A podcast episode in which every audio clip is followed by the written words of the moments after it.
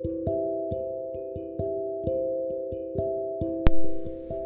my podcast family, it's Friday, and we were going to review Psalm 55. And guess what? This time we're going to use the message version. Flipping some things up for you this Friday. and it reads Take my side, God. I'm getting kicked around, stomped on every day. Not a day goes by, but somebody beats me up. They make it their duty to beat me up. When I get really afraid, I come to you and trust. I'm proud to praise God, fearless now. I trust in God. What can mere mortals do? They don't let up. They smear my reputation and huddle to plot my collapse. They gang up, sneak together through the alleys to take me by surprise, wait their chance to get me. Pay them back in evil. Get angry, God. Down with these people. You've kept track of my every toss and turn through the sleep- sleepless nights each tear entered into your ledger, each ache written in your book. If my enemies run away, turn tail when I yell at them, then they'll know that God is on my side. I am proud to praise God, proud to praise God. Fearless now, I trust in God. What can mere mortals do to me?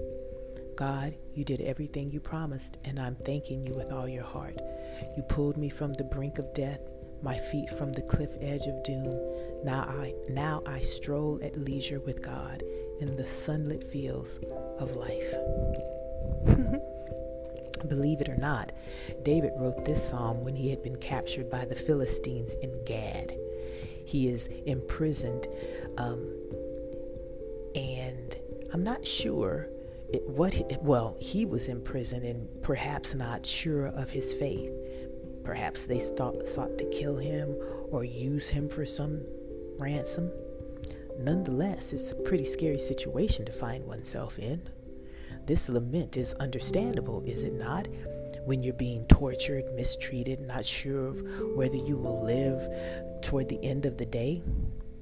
This time, David asks God to extract punishment on his enemies and to end his and he ends his request with this will be the only way that I know that God is on my side.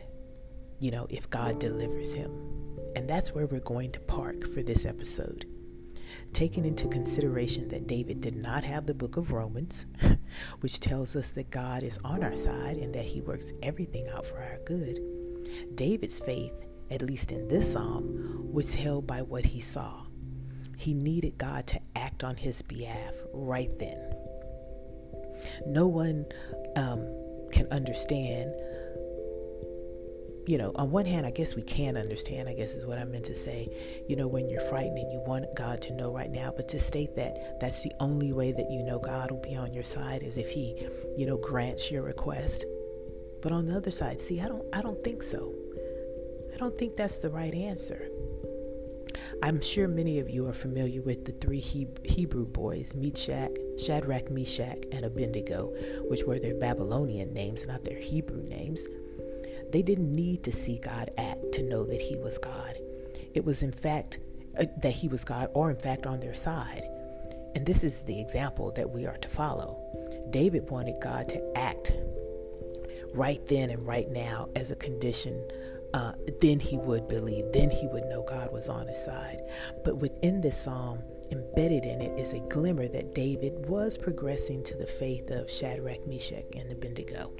In verse 3 and verse 10 and 11, when he states, You know, what can mere mortals do to me? You know, I will trust in God. This um, kind of validates the scripture, No weapon formed against me shall prosper, right? What can mortals do to us as Christians?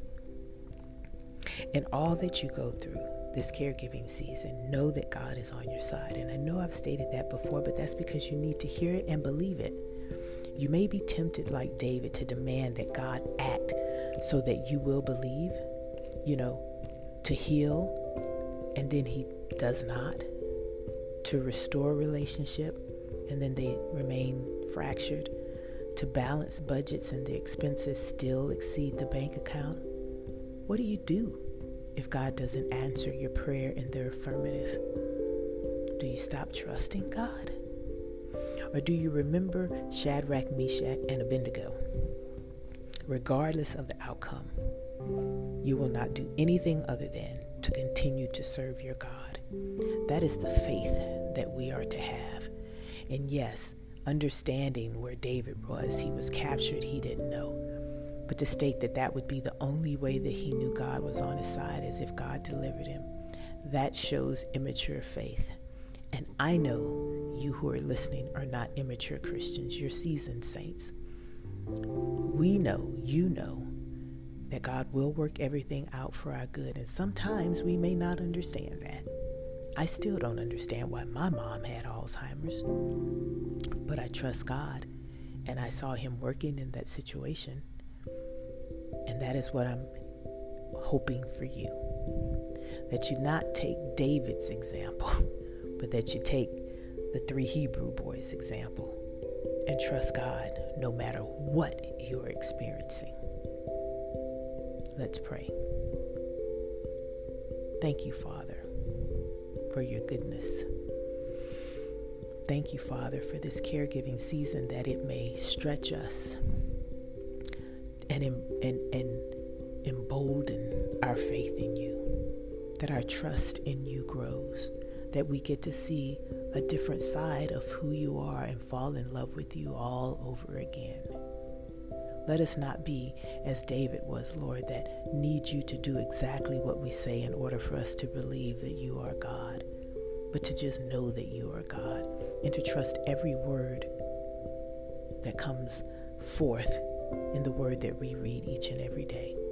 Help us to look to the example of Jesus who asked you to take the cup of crucifixion away from him, but understood that that was something that needed to be done. And so surrendered to you. Help us to trust you. And as we go through hard times and hard seasons, help us not try to place conditions on our faith with you, but to come to you in childlike faith and just ask you to help us. We love you and we thank you for being a good God. In Jesus' name we pray. Amen. All right, my podcast family, go and minister the act of caregiving in the name of Jesus. Bye.